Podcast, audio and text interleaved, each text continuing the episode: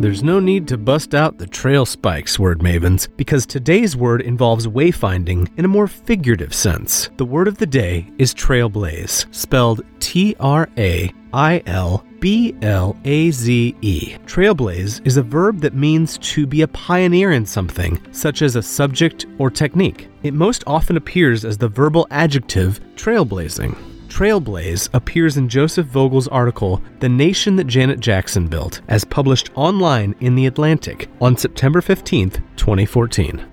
While they were not so friendly rivals, in certain ways, Janet and Madonna helped trailblaze similar terrain.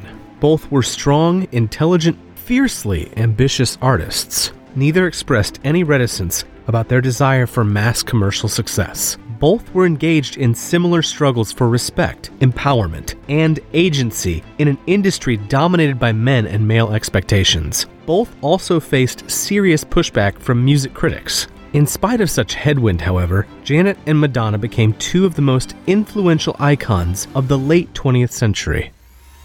Trailblaze is a back formation from the noun trailblazer. Back formations are words formed from other, slightly longer words by dropping what appears to be a suffix. In English, this frequently results in verbs formed from nouns, such as edit, from editor. The blaze element in trailblazer means a mark made on a tree. An earlier meaning of blaze, however, was a white area on an animal's face, and the definition has since expanded to refer to similarly noticeable spots elsewhere.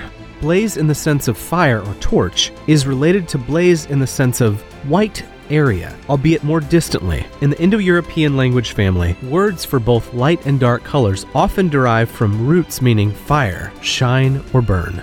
Take to new vocabulary like a moth to a flame with Word of the Day at dictionary.com.